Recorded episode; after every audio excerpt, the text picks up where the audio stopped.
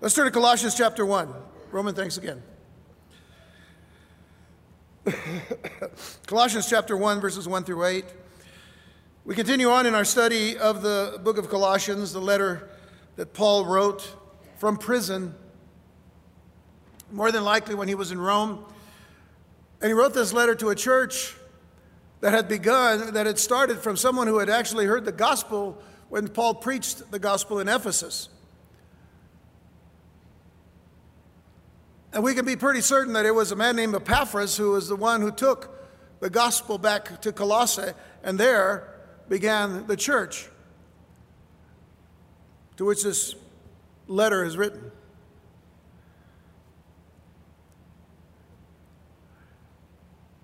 Paul, an apostle of Jesus Christ by the will of God, and Timotheus, our brother, to the saints and faithful brethren in Christ which are at Colossae. Grace be unto you and peace from God our Father and the Lord Jesus Christ. We give thanks to God and the Father of our Lord Jesus Christ, praying always for you, since we heard of your faith in Christ Jesus and of the love which you have to all the saints, for the hope which is laid up for you in heaven, whereof you heard before in the word of the truth of the gospel, which has come unto you, as it is in all the world, and bringeth forth fruit, as it doth also in you, since the day you heard of it, and knew the grace of God in truth. As you also learned of Epaphras, our dear fellow servant, who is for you a faithful minister of Christ, who also declared unto us your love in the Spirit. Let me quickly say that uh, years ago I spoke to someone. If I mention his name, you, you, you all, many of you would know who it was. But I had an opportunity to visit with him in his seminary school, and he mentioned when talking about study uh, in preparation for the teaching of a book such as this book, Colossians, that simply in preparation alone he would read that book 50 times before he would even teach it. 50 times. And if he taught it again later, would still read it 50 times before he'd teach it. Now, this is the third time that I've read through this passage here. So just be thankful that we're not going to do this 47 more times. But even if we did, there's a good reason to do it. The more you read the Word of God, the more it becomes a part of you, the more you begin to understand it.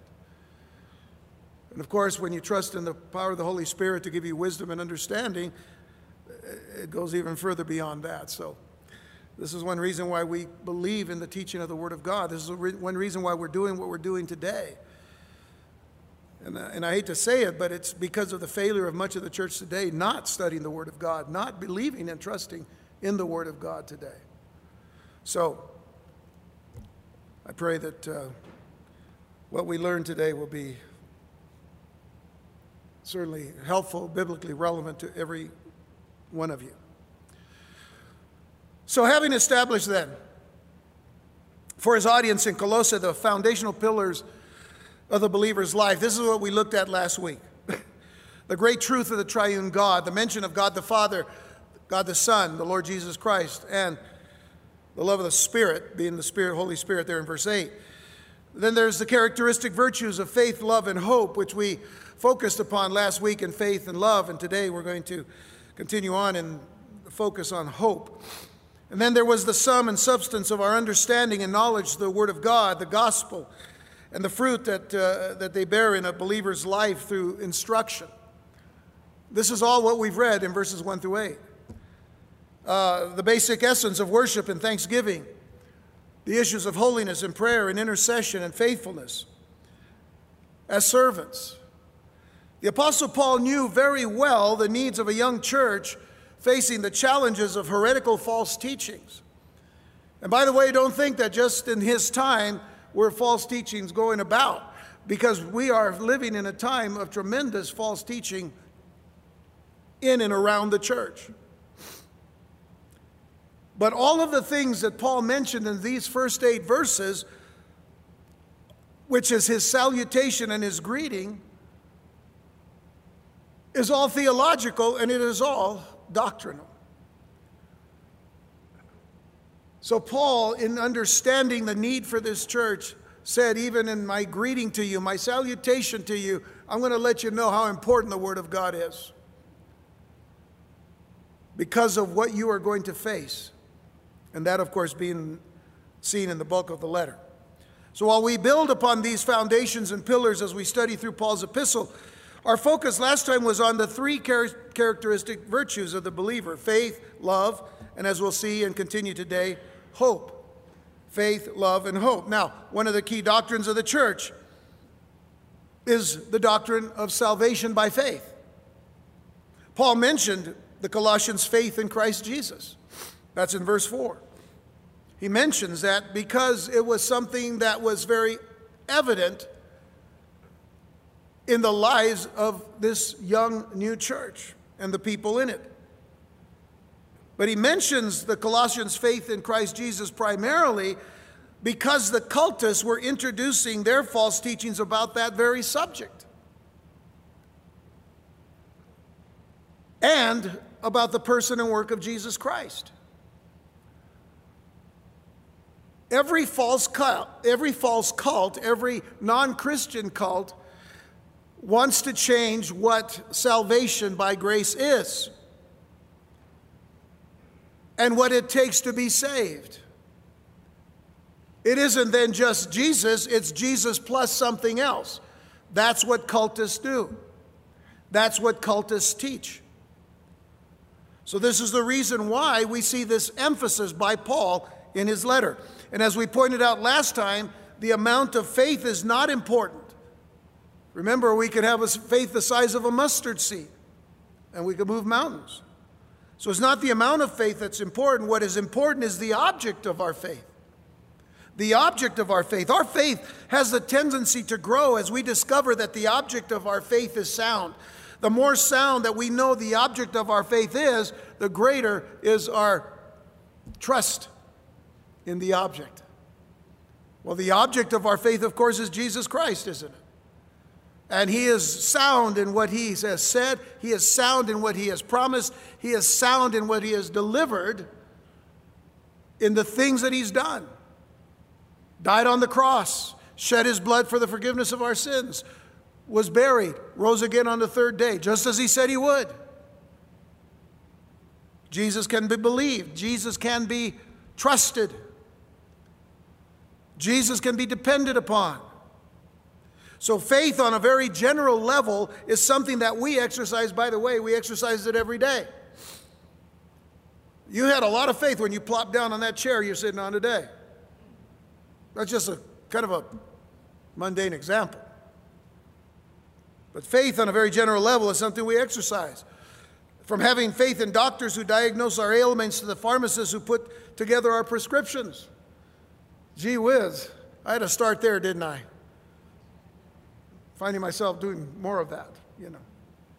Again, the older we get. All right, so from having faith in doctors who diagnose our ailments, to the pharmacists who put together our prescri- uh, prescriptions, from having faith in the architects and builders when entering our homes, to, have, to having faith in the engineers who built the overpasses that we drive on.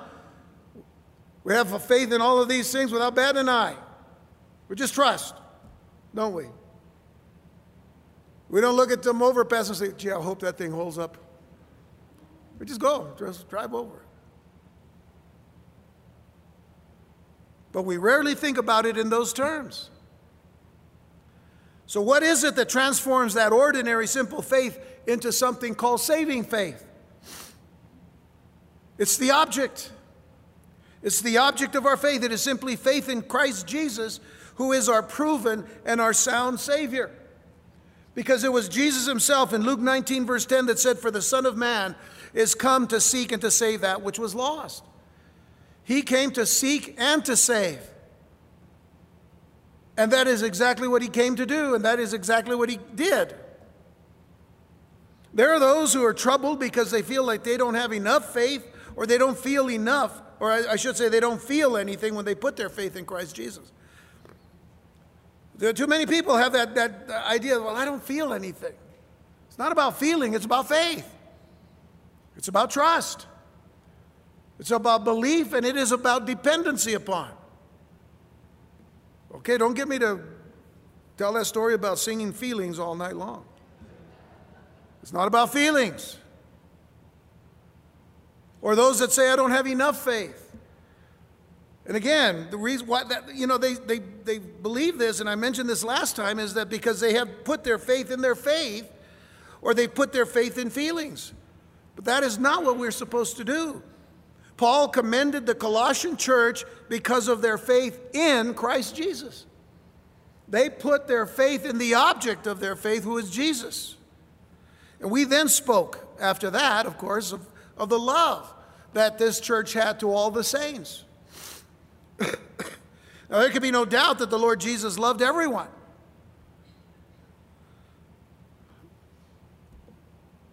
It's evident when we read John 3:16. For God so loved the world that he gave his only begotten son that whosoever believeth in him should not perish but have everlasting life. There's no doubt that the Lord Jesus loved everyone.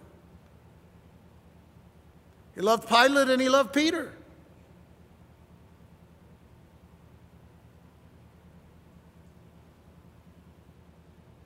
If he came to seek and to save that which was lost, and all are lost without Christ, then his love was certainly evident in his sacrifice for all. He didn't come to die for some, he came to die for all. For God so loved the world. And Paul, the apostle, was cut from that very same mold. You have to remember that uh, Paul spent a considerable amount of time alone with Jesus after his conversion on the road to Damascus, sent into the deserts of Arabia to be alone with Christ. That's quite an education. And it's one that, we, that, that none of us are exempt from having if we, I don't mean go to Arabia to be with Jesus, but I mean be with Jesus wherever he has you.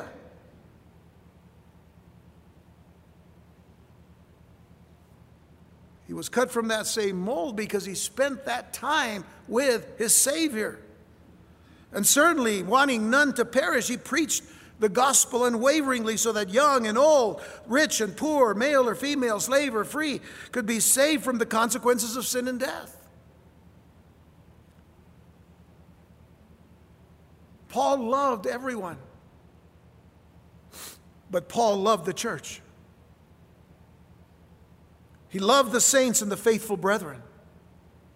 In every city and town where Jesus would be honored and glorified, worshiped, praised, and served, he loved the church.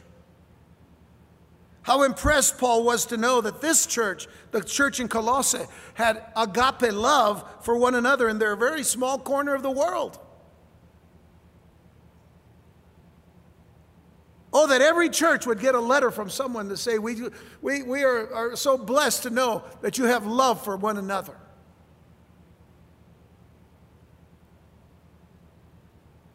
faith in the object, love for the saints.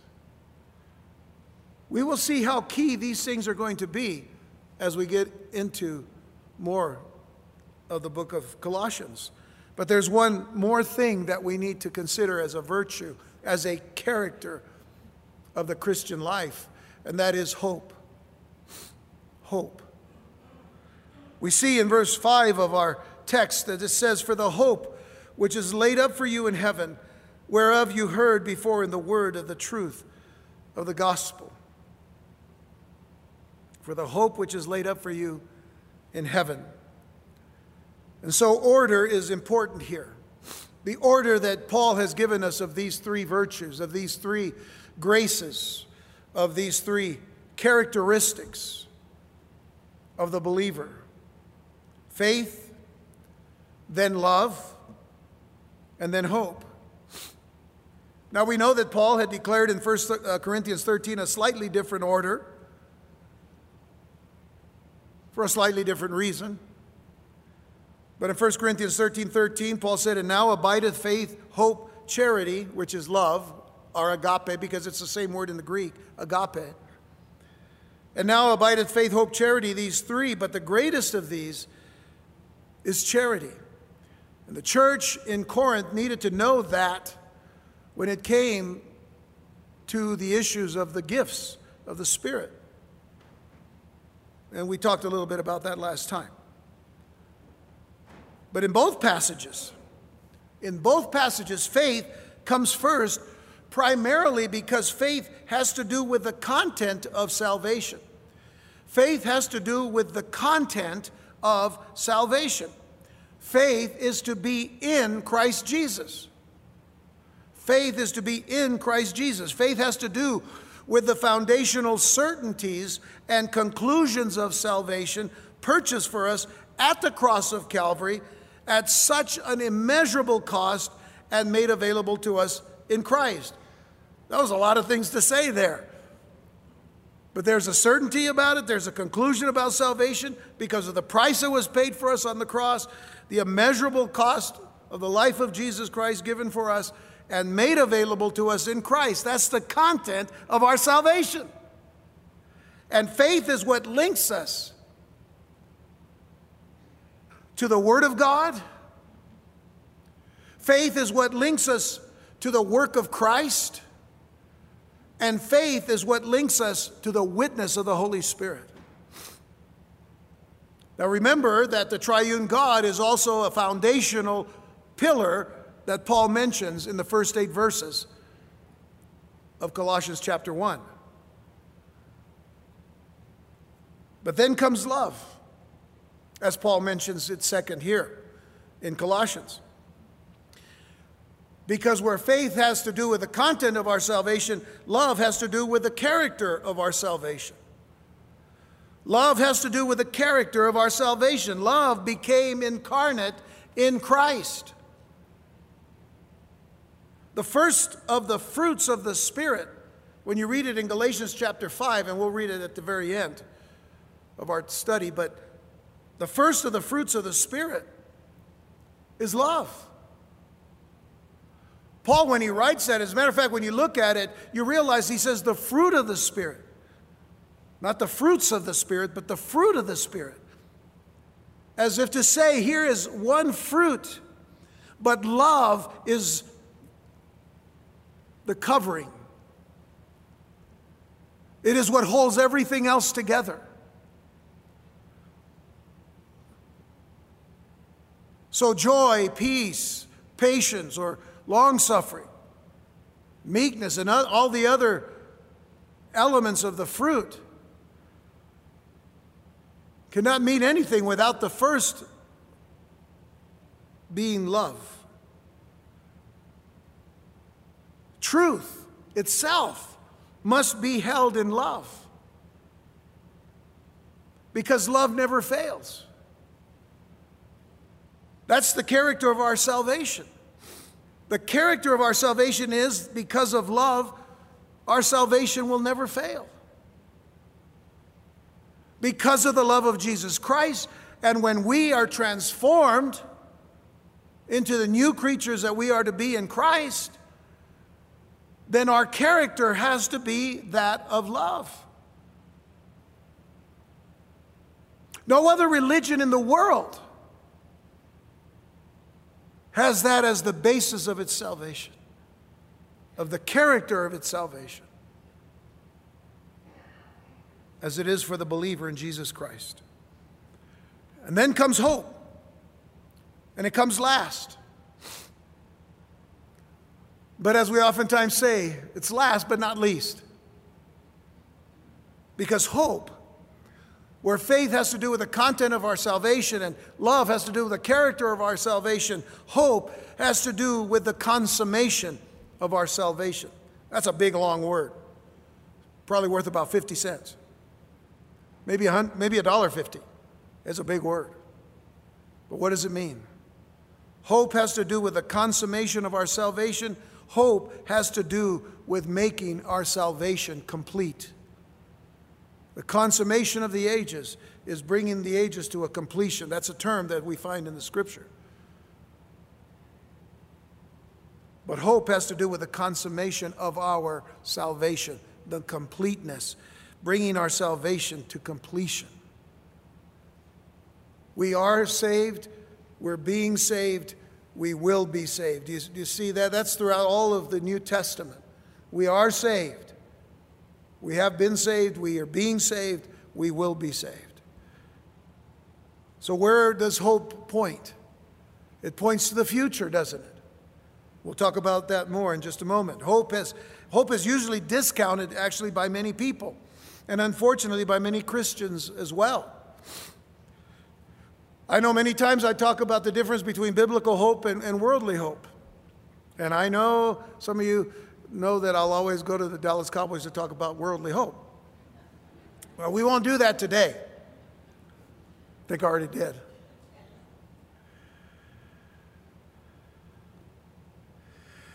But those who discount biblical hope tend to only rise to the level of the world's understanding of hope. In other words, if, if someone is asked, Are you saved? What is the response? There are some who will respond, I don't know. There are those who may profess Christianity and they're asked the question, Are you saved? And the response would be, I hope so. But Christian hope is not like that. That is not Christian hope. That is not biblical hope. Christian hope is substantial and it is solid in that it is embedded in eternal truth. We are not saved by our works. We are not saved by what we do. We are saved by believing and trusting in the work of Jesus Christ. And if that is what we've done, and God has changed us and made us new creatures in Christ, the old being passed away, behold, all things have become new. Then, when the question is asked, Are you saved? your answer is, I am saved not by anything that I have done, but according to His mercy, I'm saved. According to His grace, I'm saved. According to the work of Jesus Christ on the cross, and because I believe it, I confess it with my mouth, and I believe it in my heart, the scripture says I'm saved. That is not a statement of arrogance, it is a statement of humility because the work is not done by us, there's work that is done by Jesus. And then our hope is something that is treasured in heaven. It is treasured in heaven. I know that Jesus at one point had said, you know, that we're to lay up for ourselves our treasures in heaven not on earth. But the reality is, of course, that it is the Lord who is treasuring everything that we need for eternity in heaven. Consider, if you will, again, verse 5, where it says, the hope which is laid up for you in heaven. The phrase laid up is the uh, Hebrew, I'm sorry, the, the Greek word apokeimai. And apokeimai means it is something that is reserved and that is stored up.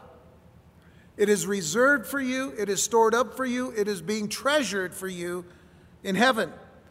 So, this hope is reserved and stored up for us in heaven because the essence of this hope, which is Christ Jesus Himself, is there at the right hand of the Father right now. That's where He said He would be until the time that the Father would send Him here to take us home to the believer in Jesus Christ. And we're coming to that in just a moment. But the essence of the hope that we have, Christ Jesus, is there, and this is why we're to have hope. Without Jesus' ascension into heaven and his present intercession there on, uh, on behalf of believers, we would have no hope. There would be no hope whatsoever. We have hope because of everything Christ has done. We have, we have hope because of what Christ did in defeating sin, death, hell, and the devil by rising from the dead. by ascending into heaven and sitting at the right hand of the Father, just as he promised. Consider, if you will, 1 Corinthians 15 and verses 16 through 19. Where Paul uses a very interesting argument. And you have to read really m- much more of this, both on both sides of verses 16 through 19. But notice that it says, For if the dead rise not, then is not Christ raised. If there is no resurrection of, of the body, if there is no resurrection of the believer, then Jesus Christ isn't raised. In other words, he didn't rise from the dead. If, it says, the dead rise not, then is not Christ raised. And if Christ be not raised, your faith is, in, is vain. You are yet in your sins. You're still in your sins then. Nothing has been dealt with, nothing has been accomplished. Then they also, which are fallen asleep in Christ, are perished. Then he says, If in this life only we have hope in Christ, we are of all men most miserable. If only in this life, if our hope is centered on the present and not on what is yet to come, then we are men most miserable. We are people who are just miserable because there's no hope beyond this life. We die, the light goes out, that's it. But that is not what has been promised. And Paul goes on to say that that is not what's promised. And he goes on to talk about the resurrection of Jesus Christ. Much more than that in chapter 15, as we'll see in just a moment. He speaks a very important change. But biblical hope, our hope as believers in Jesus Christ, looks ahead because it has to do with the future and what a glorious future that is. Our hope is guaranteed by the Lord Himself in His infallible, unfailing, and reliable word. The rapture of the church itself, the event that we are looking for with eager anticipation, is described by Paul as our blessed hope. And I just don't understand people who are going around saying, you know, all you people that t- teach about the rapture of the church and say that Jesus is going to come and take us out of here, you know, you just, you know, they, there's all kinds of names that they'll give us for, for believing that. But as I've said very clearly before, they're, ta- they're treating it as a doctrine, and yet it's not a doctrine, it's a prophecy. This hasn't happened yet. But yet it's promised. John 14, Jesus promised it. Paul builds upon it. We'll talk about that in a moment. We'll see it. Paul builds on it in 1, uh, Thessalonians chapter 4 and 1 Corinthians 15. It's an event that's going to happen. It's an event that Paul tells us is our blessed hope. Titus chapter 2, verses 11 through 14, he says, For the grace of God that bringeth salvation has appeared to all men teaching us that denying ungodliness and worldly lusts, we should live soberly, righteously, and godly in this present world. That is where we are to be today. How? In the love of Christ, in the love of His Word, in the love of His people, because of faith, because faith has brought us to salvation. And then he says, looking for that blessed hope and the glorious appearing of the great God and our Savior Jesus Christ, who gave Himself for us that He might redeem us from all iniquity and purify unto himself a peculiar people, zealous of good works. So, hope, with the hope that God gives, is the reason that we surrender our lives to Jesus Christ and go to such limits to love one another. There is only one thing that could make a person love another to such a point that they would sacrifice themselves for another especially when the other person may be attacking or trying to destroy them. That, of course, in the area of evangelism and, and, and missionary work or missions work, whatever. Telling people about Jesus. Love them enough that you would give your life for them. That one thing. That one thing I'm talking about here today is the hope of some great promise the hope of some great reward. That hope or reward is that which is laid up for us in heaven. The hope of being raised from the dead or raptured and being given a new and perfect and glorious body, just like Jesus Christ. That's our hope. That's what we're looking forward to. Paul in 1 Corinthians 15, verses 50 through 57. Should have told you to keep your finger in 1 Corinthians 15. But he says there toward the end of that chapter, Now this I say, brethren, that flesh and blood cannot inherit the kingdom of God. We, in this state that we're in right now, this physical state, none of us can inherit the kingdom of God. Flesh and blood cannot inherit the kingdom of God, neither does corruption inherit incorruption. But then he says, Behold, I show you a mystery, something that has been hidden, but I'm going to show it to you because if I show it to you, then it's not hidden anymore. Behold, I show you a mystery.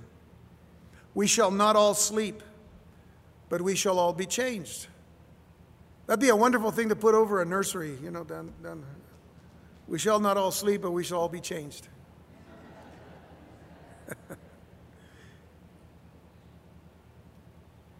I think some nurseries do have that sign up there. But Paul says, We shall not all sleep. In other words, we shall not all die. That's what he's saying. But we shall all be changed in a moment, in the twinkling of an eye, at the last trump. For the trump shall sound, and the dead shall be raised incorruptible. Well, it's only speaking of one sort of dead, the dead who are in Christ. They shall be raised incorruptible. And we, he says, shall be changed. For this corruptible must put on incorruption. By the way, did you notice the order? The dead shall be raised, and we shall be changed. Paul talks about that. For this corruptible must put on incorruption, and this mortal must put on immortality.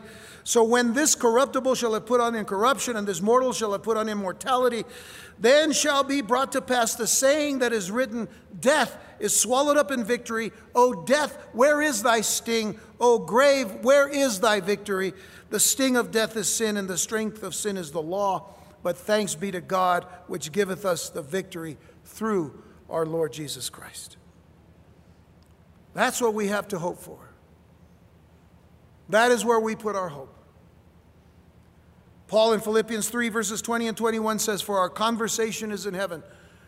And the word that is used for conversation in the Greek, in the Greek, is a word that means citizenship.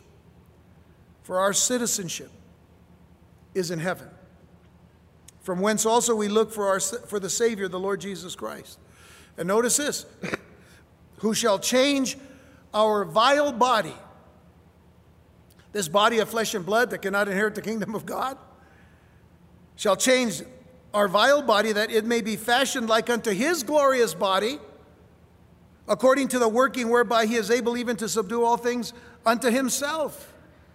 Paul is making reference to the rapture of the church. But it was Jesus in John 14, verses 1 through 3, who very clearly makes the promise. When Jesus said, Let not your heart be troubled. You believe in God, believe also in me. What's that? Faith. There's faith again.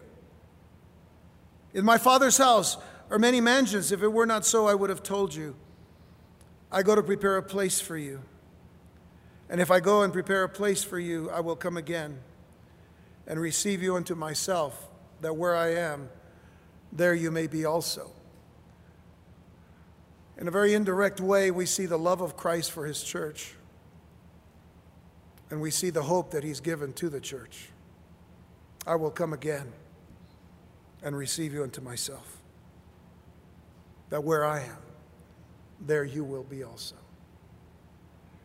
But Paul now, in 1 Corinthians, I'm sorry, 1 Thessalonians chapter 4, verses 16 through 18, builds upon the very words of Jesus when he says, For the Lord himself shall descend from heaven with a shout. I will come again and receive you unto myself. With the voice of the archangel, with the trump of God, the dead in Christ shall rise first. Remember what Paul had said already? The dead shall be made incorruptible and then we shall be changed. He says, The dead in Christ shall rise first, and we which are alive and remain shall be caught up together with them in the clouds to meet the Lord in the air, and so shall we ever be with the Lord. that where I am, Jesus said, there you may be also? And then he said, Wherefore, comfort one another with these words. Jesus said, Let not your heart be troubled. Comfort one another with these words. There are people today going around saying, "No, you know, you, that, that, I don't believe in the rapture. The rapture, the rapture is nothing. There's, it's not even in the scriptures." What have I just read? The scriptures that tell us that Jesus is coming for His church.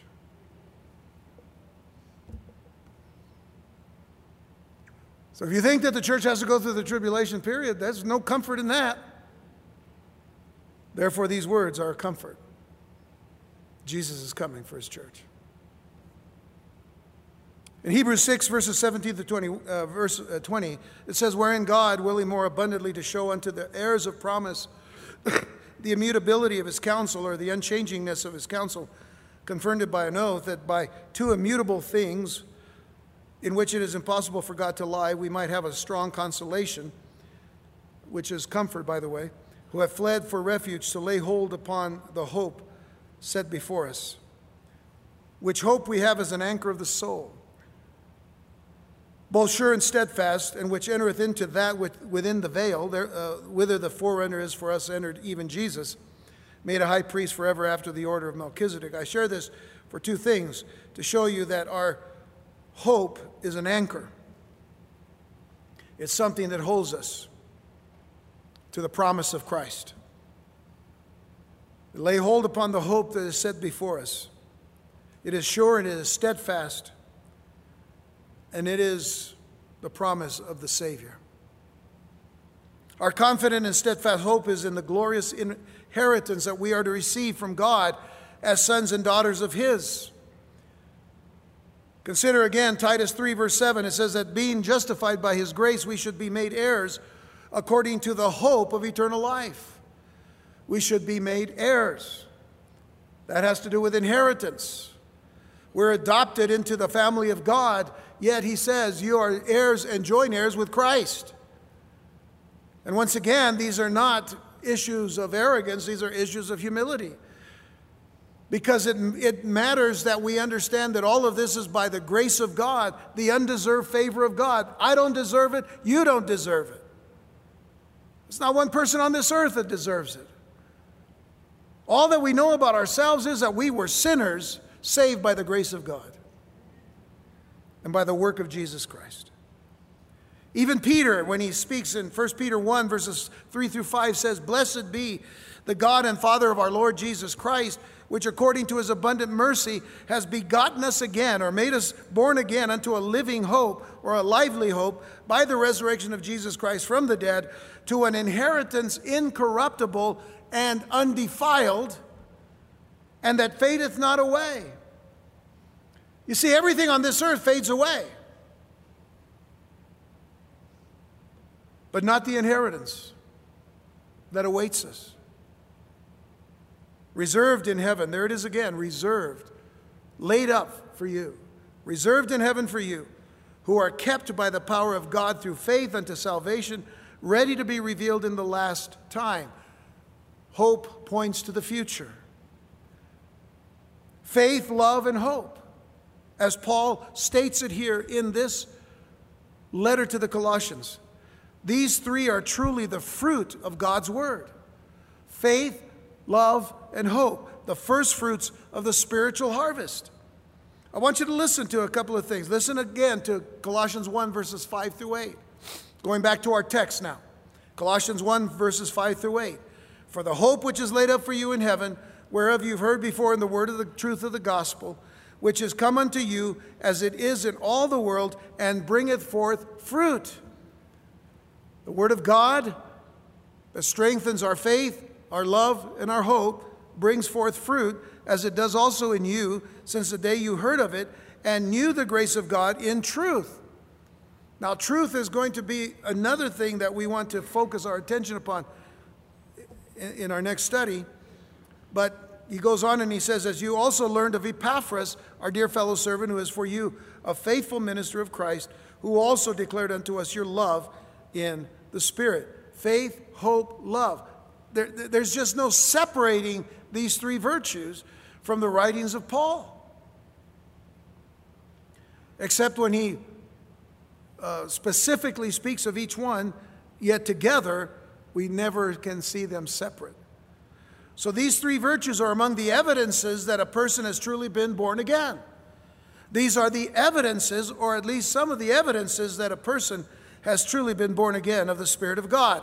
Romans chapter 5, verses 1 through 5 says, Therefore, being justified by faith, notice, I mean, mark these things down. Faith, highlighted.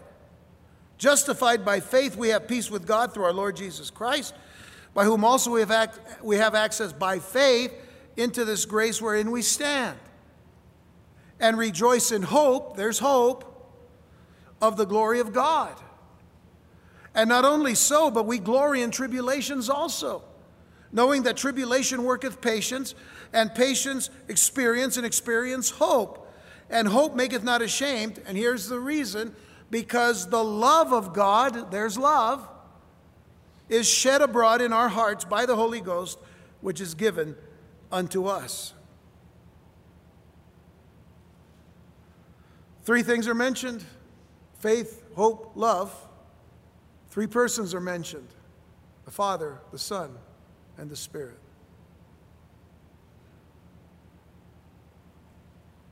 The foundational pillars of the Christian life. Ephesians chapter 1, verses 13 through 15 in whom you also trusted after that you heard the word of truth, the gospel of your salvation, in whom also after that you believed, there's faith, you were sealed with the Holy Spirit of promise, which is the earnest of our inheritance. By the way, that's hope right there. The promise, which is the down payment, the earnest is the down payment of our inheritance. That's something that is yet to come. That's hope. So you have belief, you have hope until the redemption of the purchased possession unto the praise of his glory. Verse 15, wherefore I also, after I heard of your faith in the Lord Jesus and love unto all the saints. Never separating these three virtues from the believer in Jesus Christ. They're the evidences of our salvation. Consider, if you will, 1 Thessalonians chapter 1, verses 2 and 3. We give thanks to God always for you all, Paul said, making mention of you in our prayers, remembering, and notice how he puts it, remembering without ceasing your work of faith, your labor of love, and patience and hope in our Lord Jesus Christ in the sight of God and our Father. The evidences of our salvation are found in faith, hope, and love, these three. And so Paul has given thanks for the threefold virtues and graces that were present among the Colossian church. Their faith toward Christ lay in the past because of the work of Jesus Christ on the cross of Calvary. Their faith lay in the past. In all that Christ accomplished for them on the cross and from an empty tomb as well. And then their love for all the saints was manifest in the present. This is how they were to live. This was the character. Love is the character of our salvation. It is present. It is what we do together today. This is why we gather at least once a week. And we have opportunity to gather more than that, to love and to encourage the hearts of our brothers and sisters in Christ. And then their foundation of hope would be actualized and realized in the future.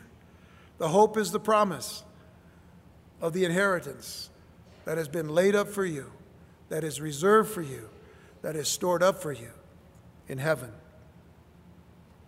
Let me leave you with Galatians 5, verses 22 through 26.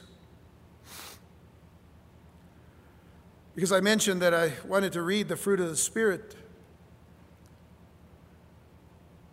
The fruit being the covering, or the love being the covering of all the fruit.